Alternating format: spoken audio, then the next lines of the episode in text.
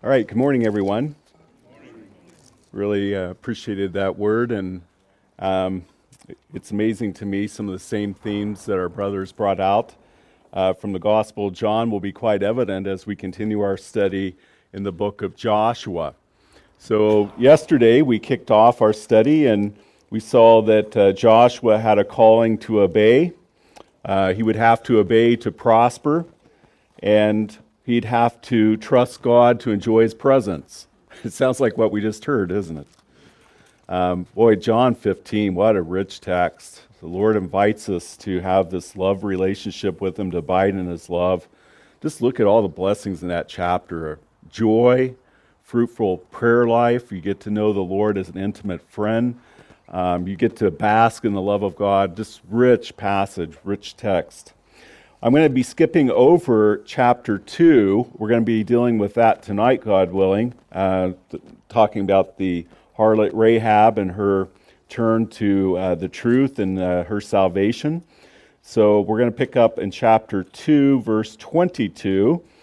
And um, so uh, the two spies, as they, they go into Jericho, uh, the harlot, um, there was a harlot named Rahab in Jericho that um, was seeking the truth and wanted to obey the truth. And so God brought more revelation to her through these spies.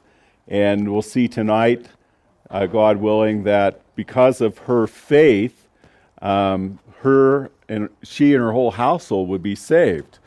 Well, she protects the spies, saves them, gives counsel, and she tells them, uh, "Don't go back to um, your encampment on the other side of the Jordan, go, go west to the mountains and hide. There are caverns and caves and so forth west of Jericho.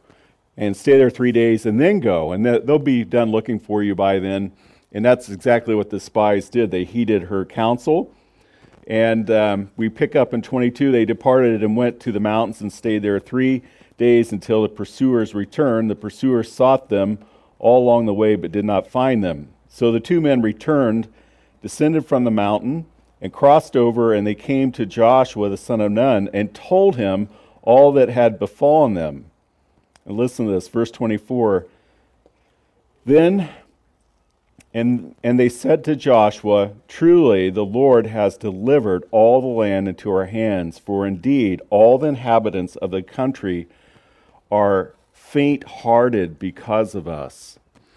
Um, we'll read the text tonight, but uh, there was no lack of knowledge. The people in Jericho were quite familiar with the Israelites, of what God had done for the Israelites, how no one could stand against them, how they obliterated the Amorites. Uh, instead of seeking mercy, they sought to resist God's will that they already knew and had been demonstrated. Rahab took a different course of action and she received salvation. And so not only was God able to to save Rahab and her household in Jericho, a, a, city that was under judgment, he used the whole situation to encourage his people. So when the spies come back with this report, they say, they are shaking in their sandals, right? God, they, they know all about us. They know what uh, God has done for us. And uh, this greatly encouraged the Lord's people. So this is the, the, awesome part of one of the awesome parts of God's working is he can accomplish so many things at once. He can reach a lost sinner, he can encourage his people to go on with them all at the same time using the same events. And praise God that we have a God like that. So in chapter 3 and 4, which is what I hope to cover this morning, if you're taking notes, you might just jot down three signs. There's going to be three signs uh, a wonder and two memorials in our, our study this morning. Then Joshua rose early in the morning, and they set out of the Acacia Grove and came to the Jordan, he and all the children of Israel, and lodged there before them, before they crossed over. So it was after three days that the officers went through the camp, and they commanded the people, saying, when you see the ark of the covenant of the Lord your God and the priests and Levites bearing it, then you shall set out from your place and go after it. Yet there shall be a space between you and it, you and it about 2,000 cubits by measure. Do not come near it, that you may know the way by which you must go, for you have not passed this way before. And Joshua said to the people, Sanctify yourselves, for tomorrow the Lord will do wonders among you. Uh, yesterday, I had this table propped up there on the thing, which raised it about this much higher. And for those of you who are older and have bifocals, you know exactly what I'm talking about. This is a little lower today, and it's not quite in focus in the text. So, um, this is uh, encouraging uh, portion of Scripture. There are two rainy seasons um, in this area. Uh, there was a rainy season in the spring and the fall, and often the Jordan flooded. And so our story takes place in a situation in which the, the Jordan is out of its banks. And you've got God's people on the east side of the Jordan. Uh, they've basically conquered everyone that opposed them all the way up the Transjordan, and they're, they're just waiting there for God's timing for them to come into their inheritance. And so uh, the spies come back. Was, they moved the encampment right next to the Jordan, and in three days they're going to cross. They're to sanctify themselves, uh, for God will do wonders among you. Then Joshua spoke to the priests, saying, Take up the ark of the covenant, cross over before the people. So they took up the ark of the covenant and went before the people. And the Lord said to Joshua, This day I will begin to exalt you in the sight of all Israel, that they may know that as I was with Moses, so I will be with you. Uh, God was going to do a great wonder, something that had never been seen before. And by doing so, he was going to exalt Joshua, the new leader, in the people's eyes. Uh, keep in mind that Joshua is a type of the Lord Jesus Christ. His name means Jehovah's salvation. It's the same as Jesus in the New Testament. And so he is going to exalt uh, Joshua. He is going to do a great wonder. He says, I'm going to exalt you in the sight of Israel. And he says, So I will be with you. A promise of intimacy, a, a promise of ongoing um, power in this relationship that he would enjoy.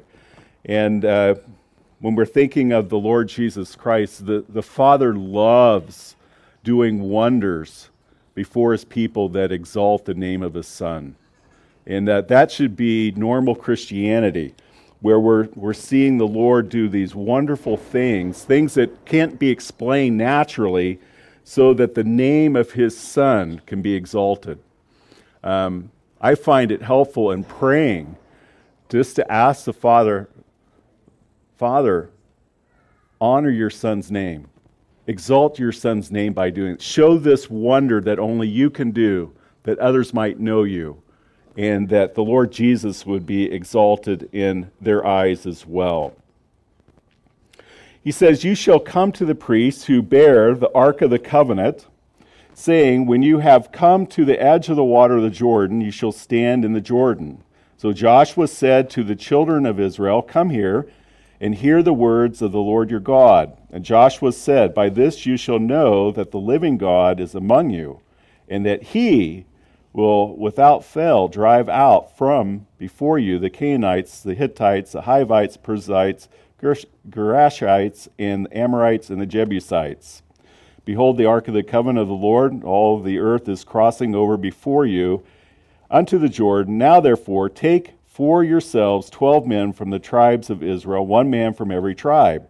And it shall come to pass, as soon as the soles of the feet of the priests who bear the ark of the Lord, the Lord of all the earth, shall rest in the waters of the Jordan, that the waters of the Jordan shall be cut off, the waters shall come down from upstream, and they shall stand in a heap. So it was when the people set out from their camp to cross over the Jordan that the priests bearing the ark of the covenant before the people, and as those who bore the ark came to the Jordan, and the feet of the priests who bore the ark dipped the edge of the water, for the Jordan overflowed all of its banks during the whole time of the harvest. that the waters which came down from upstream stood still and rose in a heap very far away to Adam, city that is besides Zaretan, so that the waters that went down unto the sea of Arabah, the salt sea, failed and were cut off, and the people crossed over opposite Jericho. Then the priest who bore the ark of the covenant of the Lord stood firm on dry ground in the midst of the Jordan, and all Israel crossed over on dry ground until all the people had crossed completely over the Jordan. Excuse me. May the Lord bless His word. By the way, the, uh, the Sabbath day's journey comes from this text. This was the rabbinical interpretation of the Sabbath day's journey. They had this distance of 2,000 cubits or 3,000 feet between the priests uh, carrying the ark on their shoulders and the rest of the, the people. So, three days preparation, sanctifying yourself. God's going to do a great wonder. Um, when you see the priests bearing up the ark, you get ready. And so, as the priests walked towards the Jordan, they were supposed to keep this distance of 2,000 cubits or 3,000 feet. And when the priest's foot touched the brink of the Jordan, um, the waters were abated. They piled up up at a city called Adam. Um, as near as we can tell, this is about 16 to 18 miles upstream. And the waters piled up there, causing all the water from, from Adam to the Dead Sea and the Jordan River to subside. So God's people could cross on dry land. Uh, this is a beautiful picture. Again, this is a wonder which God is doing, which is going to exalt the name of Joshua. It pictures the wonder that God did at the cross and through the death, burial, and resurrection of Christ, uh, which would cause his own son's name to be exalted. Now, when God's people crossed the Red Sea, um, God had, through the Passover lamb, He had redeemed His people in Egypt. He had brought them out of bondage. He had brought them out of Egypt, a symbol of the world. He wanted to have them for himself in the wilderness. He was going to set a table for them and provide everything that they would need in the wilderness. Have them all to himself. This, this love relationship that we've been thinking about. God wanted to experience that with his people. By the way, in 1 Corinthians 10, when Paul's talking about the Lord's table, not the Lord's Supper, that's chapter 11, he, he uses that. Uh, all the the Israelites, they, they were under the same cloud. They came through the same sea. They were all baptized in the same sea. They all ate of the manna. They all drank from the rock. All, all, all. Community. Uh, the nation itself experienced all these things. But then they lusted after things that God didn't want for them. And as a result, God brought judgment upon them. And Paul says these things are written for um, our learning. And so when you trust the Lord Jesus Christ, you have been seated at the greatest table there ever will be in the presence of Almighty God in heavenly places. And that's why in 1 Corinthians chapter 10, Paul speaks of the, the cup first. He takes something that they were familiar with uh, in the Lord's Supper, and he takes it, and he said, You've all been redeemed by this, the blood of the Lord Jesus Christ, speaking of the cup of blessing. Then he speaks of the bread, but not as the body of Christ that was broken at the cross in judgment of sin, as it, with the Lord's Supper. The body of Christ, or the bread, speaks of the, the, all the believers around the Lord Jesus in heaven. And that's why in that passage you'll find the key words communion and partaking and fellowship. That's what, that's what the Lord wants to share with us in his presence. And then he says this How dare you? Why would you ever want to leave this great place of privilege, communion, and partaking, fellowship, experiencing the love of God, and step back in the world and eat at the table of demons? How that must break the heart of God, heart of our Savior. And so uh, these things are so much connected Old Testament, New Testament. It seems like this common theme uh, we have this tendency to go our own way and step out of the goodness of God. As our brother said, don't be stupid, right? I have been stupid many times in, uh, in this thing. And The Lord is teaching. He has an easy way and a hard way of teaching us, uh, but He won't let us go. He loves us too much um, to let us go our own way. He will constantly bring, bring us back. He'll get us in a position, and I've been here several times in my life. He'll get us in a position which will be, we'll look up when we're at the very bottom and say, Why did I ever go this route? This makes no sense at all. And He'll put us in a position where we wish we never had. And then we'll appreciate so much more uh, what the Lord has for us. So, back to Joshua 3. Um, another little picture here. I, I, love this in that the, the waters piled up all the way to Adam, and they were dried up all the way to the Dead Sea. Uh, the passing through the Red Sea uh, gave deliverance from their enemies. They've been redeemed from um, by the blood of the Lamb, and they had been brought out of Egypt. But that wasn't the full blessing God wanted for his people. He wanted them to pass through the Jordan, speaks of the death, burial, and resurrection of Christ, and then experience resurrection life in Canaan a life of conquering, a life of laying hold of your possessions, a life of entering God's rest. Um, through the cross, we get peace with God. But you have to go on with the Lord to experience His peace, the peace of God. And so they had to, um, there was going to be a series of things that happened after they crossed the Jordan. So, where the Red Sea was a, a narrow path and they, they walked through orderly between walls of water, by the way, that happened at night. Can you imagine that? It's total darkness, and you're walking through the sea with a wall of water on either side, and you have the um, the angel of the Lord and this cloud illuminating just the next step for the nation to follow as they go through the sea. Light to the Israelites, darkness to Pharaoh and his armies. Wow, that would have to be a scary thing, but it was God's provision. He was the way, He was the light. It was the only way of escape. And they followed it in faith, and God took out the enemy. But at Jericho, um, God is going to lead them now into their possession uh, into resurrection life. And in a sense, as our brother was sharing, it pictures baptism in the church age.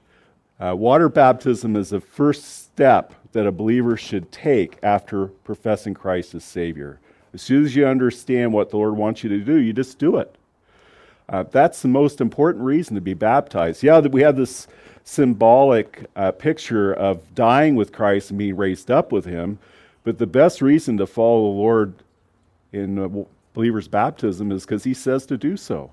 Obedience is the pathway to blessing, as we heard in our previous message.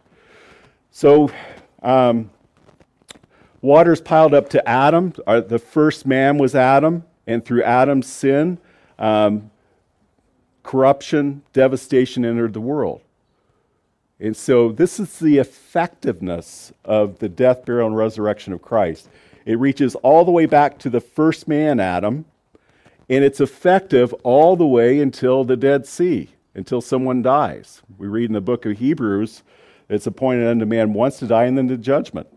Once you've died, you can't, there's no second chances. There's no such thing as purgatory. Uh, our eternal state is sealed at the point of death. But the, the effectiveness, the power of the cross, and the power of Christ's resurrection goes all the way to Adam, the first man, and it has an effectiveness until death for every man and woman. And so it's just a little picture there that's shown to us, I think, in the book of Joshua. It's a wide path. The, the Israelites could cross the Jordan very quickly. There was a wide area the Red Sea was a narrow path. So that was the wonder that God did. How incredible that must have been to see. Here is a river in flood stage. If, if you enter into it, for most people, it would have been death. Somehow the spies got across it. We don't, we're not told how. But for most people, trying to cross it would have brought death. And yet, God turns around through the death, burial, and resurrection of Christ he brings his people through what would have caused death now into life.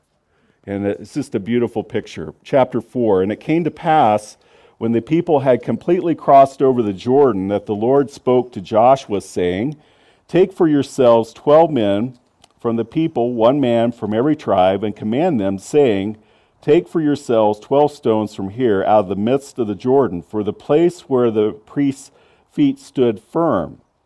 You shall carry them over with you and leave them in the lodging place where you lodge tonight. Then Joshua called the twelve men whom he had appointed from the children of Israel, one man from every tribe. And Joshua said to them, Cross over before the ark of the Lord your God into the midst of the Jordan each one of you shall take a stone on his shoulder according to the number of the tribes of the children of Israel. This may be a sign to you. So we have three signs in our study this morning. The first was a wonder which God did in causing the, the flow of the Jordan to be cut off so his people could cross, pictures of death, burial, and resurrection of Christ. And now we have a second sign. It's a memorial among you your children ask the time to come, say, What do these stones mean to you? Then you shall say to them that the waters of the Jordan were cut off before the ark of the covenant of the Lord. When it crossed over the Jordan, the waters of the Jordan were cut off, and these stones shall be for memorial to the children of Israel forever. And the children of Israel did so, just as Joshua commanded, and took up twelve stones from the midst of the Jordan as the Lord had spoken to Joshua, according to the number of the tribes of the children of Israel, and carried them over with them to a place where they lodged and laid them down there. We'll pause our reading there. We read in verse 20 that this was Gilgal. So Joshua says, I want you to pick uh, a man from each tribe, and I want you to go down where the priests uh, are, are holding the Ark of the Covenant in the midst of the Jordan on the dry ground and pick up a stone there, put it on your shoulder, and then we're going to carry that into the place that we reside. Then we're going to put those stones in a pile, and that's going to be a memorial pillar for generations to come. They weren't told how big the stones had to be, but uh, they obeyed, and each stone from representing a representative of each tribe took a stone and they put this pillar, this sign at Gilgal, maybe one or one and a half miles from where they crossed, possibly two. Well, what does this sign represent? Obviously, it was to be observed, right, for generations to come. And so when children say, Dad, what's that pile of rocks there? I said, Well, that is for us to remember how God stopped the Jordan so we could cross over not experience death, but experience life. And so this particular pile of stones was to remember the life of Christ. It, it, represents resurrection life. For 40 years, God's people have been on the other side of the Jordan. And through lusting and disobedience, they had experienced a lot of heartache and sorrow. And sadly, there's a lot of believers in the church age that have experienced redemption through the blood of the Lamb, but they haven't came into Cana uh, in resurrection life, laying hold of their spiritual possessions in heavenly places and experiencing God to a higher degree. But this is what God invites us to do. I love what our brother was sharing out of John uh, 14. Uh, 21, such a, that's one of the most important verses in John, I think. He says, uh, verse 15, You love me, you obey my commandments. Obedience is a practical way to show God that you're in love with Him. It's a practical way to show that you love your Savior, the Lord Jesus Christ. But the Lord says, if you obey my commandments, you get to experience the love of my Father. He says, and I will love you. And as our brother shared, I will manifest myself to you. And so, in the Christian experience, we're, we're drawn into God's Word to understand the mind of God, to be drawn into this love relationship. We want to know what uh, the lover of our souls thinks, what he wants, And as we understand that, we say, I, I just want to yield to that. I just want to do it because I love you. And the Lord says, That pleases me. Let me show you some more of myself. And, and we see that and we say, Oh, thank you. I just want to, I just want that. And and the Lord says, Well, let me show you some more myself. And see, this is the Christian experience that we're, we're all to have, is this being drawn into the secret place of God under his wing, into the, the presence of eternal bliss and love and mercy. And that's where he wants us to reside. That's his table. Uh, everything that we need is in his table. As we were thinking last night with the young people, uh, when you forsake from that first message of Jeremiah to Judah in chapter 1, if you forsake the Lord in affection, in satisfaction, you forsake his word, and you forsake his reverence, uh, what Jeremiah teaches us is that when you start forsaking, before long you forget. And that is a terrible place to be for the believer. We don't want to stay in the eastern plateau in the Transjordan area. We want to experience the resurrection life of Christ. And um, we're going to see that there were some steps in this process, and they're really the same steps for us.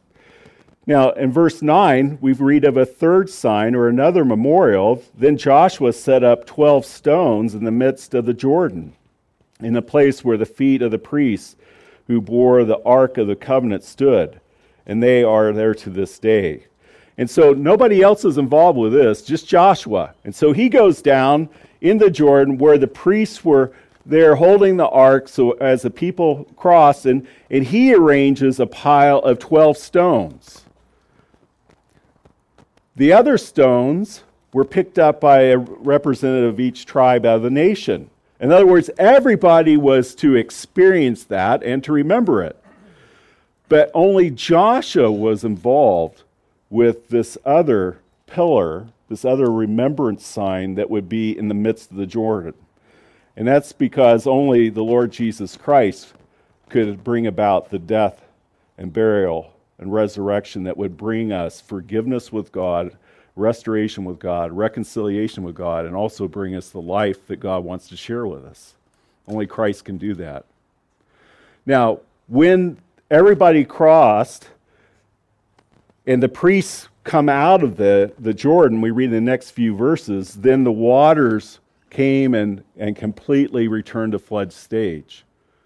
Well, what happened to that pillar of rocks that Joshua had in the that he erected in the midst of the, the Jordan? Well, they're covered over. Can't see them. Are they still there? Yeah, but we can't see them. It was our privilege Sunday evening to remember the Lord in breaking bread, the Lord's Supper. And basically, what we're doing is each true believer is coming up to the brink of the Jordan, and we gaze down in that murky water. We can't see those 12 stones, but we remember the death of our Savior. And so the, the pile of stones erected at Gilgal by representatives of each tribe was to reflect the life of the Lord Jesus. And we were to remember that. And that's to be reflected in his people. But the stones in the midst of the Jordan, that was to remember the death of the Lord Jesus, how God brought it all about. And so both things are important. Uh, the resurrection, when we're thinking of the gospel message, uh, Paul tells us in 1 Corinthians 15, according to scriptures, the gospel message is tied to the crucifixion, death, burial, and resurrection of Christ. At the cross, God took judgment for our sin. The Lord Jesus took the judgment for our sin. But that's not the whole gospel message. If that was a whole gospel message, we would just be forgiven dead people right? We'd have no life. We would just be forgiven dead people because, as a result of an, the inherited sin that we have, and we prove it by nature, all of us are spiritually dead when we come to this world. We have four kids.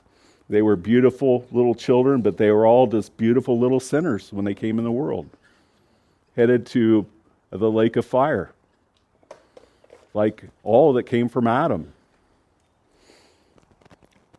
When we trust Christ, we get forgiveness of sin, but that's not the whole story. God wants to share his life with us. He wants us to experience him, be one with him, in communion with him.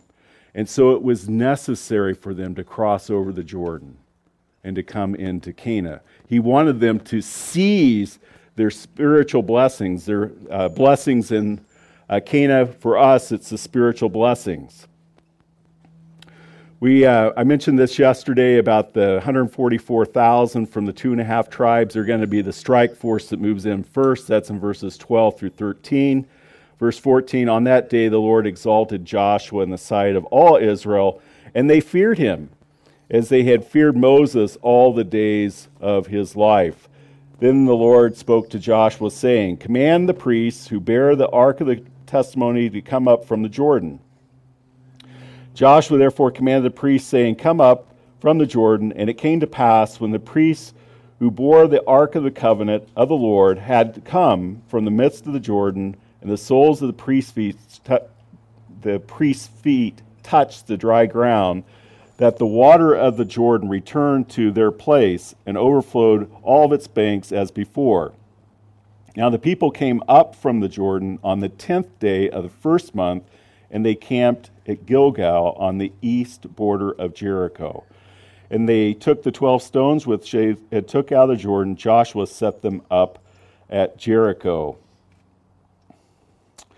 Um, I love how Scripture records specific days, years, and months for our appreciation.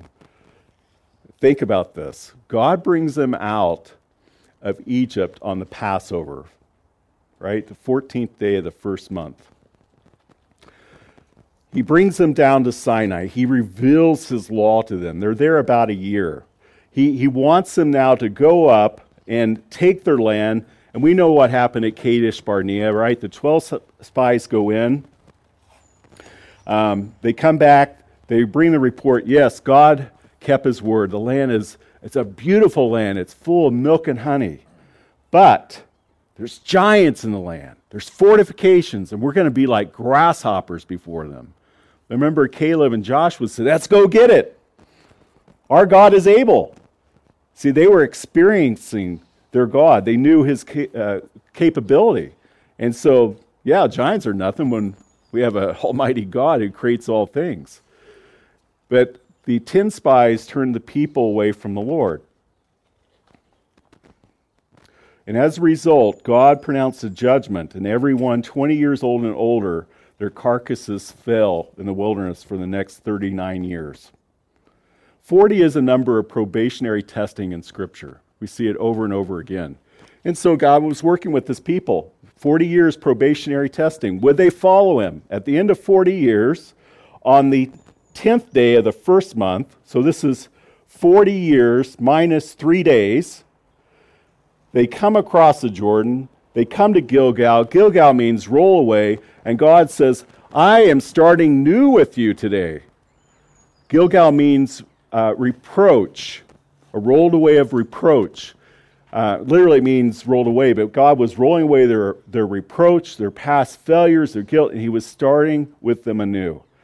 Boy, I appreciate God's long, long suffering nature. He is slow to anger, quick to forgive. He wants us to go on with Him and experience Him and have victory in Him. And He's patient It's been really patient with me. And He'll get you there. And sometimes uh, there may be times of drought and, and we're out of the blessing and we're not experiencing God as we should. He's right there trying to draw us back in. And we might go through these times of probationary testing. But this was a great day for Israel. 40 years was up. Why did God bring him in on the 10th day? Well, you might recall that the Passover lambs had to be tested for four days to show that they were acceptable. and that they were the perfect sacrifice, that they were unblemished, um, not sick. And so he brings them out on the 10th day of the month so that on the 14th day of the month they can uh, sacrifice their Passover lambs and keep the Passover. They haven't kept the Passover for 38 years. The other thing is, they, the males couldn't keep the Passover unless they'd been circumcised. Circumcision, as Paul tells us in the New Testament, is this idea of having no confidence in the flesh. That's why God instituted it with Abraham in chapter uh, 17. He'd had confidence in his flesh in chapter 16. He takes uh, Hagar, the concubine, uh, to have seed, raise up children to Sarah. That wasn't God's plan, that was a plan of the flesh. God didn't speak to Abraham for 13 years, a number of rebellion in Scripture. Then he comes to him in chapter 17 and reminds him of his covenant 13 times. God is a great counter. You have these levels of revelation of Scripture with colors and symbols and, and the meanings of words and names. It's just incredible to me. And God weaves it all together that we can appreciate the expression of His Spirit in the Word. So, um, they had to be circumcised. No confidence in the flesh. Well, that's a step of faith. If you got your entire uh, fighting force, all your soldiers been circumcised, they're out of action for a few days. So that was showing their confidence in God. No confidence in the flesh. Our confidence is God. And they were proving it. They went through circumcision, testing the lambs. So God brings them in on the 10th day of the first month. So 40 day 40 years probationary period of testing complete. 4 days to test the lambs per the word. The men could be circumcised so that for the first time in 38 years they could keep the Passover again and remember how God redeemed them. God was rolling it all away, starting all new with them. And after they consecrate themselves, now they're ready for warfare. Um, I may have shared this story two years ago when I was here. When I was going in and out of China, uh, this is some 20 to 15 years ago now, we, um, there was a woman named Yahui who clearly was demonically possessed. Uh, it came over her all of a sudden. We were, um, we just had lunch, and I was talking to her through the translator, and all of a sudden she she just started weaving back and forth, hyperventilating, chanting Jehovah. She was gone. And so um, we picked her up, took her in the bedroom, started praying over her and singing over her. She just thrashed around for hours. And it was about 4:30 in the afternoon when she came back, and she could hear things and repeat things. And by about five, she was perfectly normal. And uh, the long story short, this went on for several days. And after um, I think it went on for 10 or 14 days, but they had um, a bunch of believers that got together, had an 18 hour prayer meeting over this woman. And at the end of that, she professed Christ as Savior, was baptized, never had another problem. This happened every day in the afternoon for, for those 10 or 14 days. The reason I'm telling you this story is something my translator, Liam Boat, said to me. When we were walking into that room, and this was serious warfare, he turned to me, he pointed his finger at me, he says, No sin, no sin. And what he was saying is, don't come into this room if you're not right with the Lord. Don't come in this room if you have secret sins in your life. Beloved, we have no power in this world without the Lord. Zero. As I said yesterday, as Scott said too, every victory is the Lord's victory. We walk with Him. Without him, we can do nothing. That's what he told his disciples. Without me, you can do nothing. John 15. But Paul says, I can do all things through Christ who strengthens me. But we have to be in right relationship with him, and obedience is the key. We, we see the Lord, what he wants, and we just yield to it. And that's what Israel is doing here. 40 years of misery because they didn't do it before. But now they're yielding to the Lord. They're consecrating themselves. I want to beg you if you have secret sins in your life, make today the day of mortification. You cannot waste another day on this earth not walking with the Lord, not having his blessing and his joy. It's not the resurrection life he wants for us. This is an exciting uh, portion of scripture for the day of Israel. They're, they finally got right with the Lord. And it's a new beginning. And now we're going to see them going forth, and they're in conquest. they're victorious. And they're laying hold of their blessings, their possessions that God has for them. And it's the same in the New Testament. This is the way we lay hold of our spiritual blessings in heavenly places. We practically experience God in day to day activity as He leads and walks along with us. And that's the higher experience that God wants for all of us. Father, we just want to thank you for being so patient with us. Thank you for being patient with me. Father, we want to be a, a fighting force that is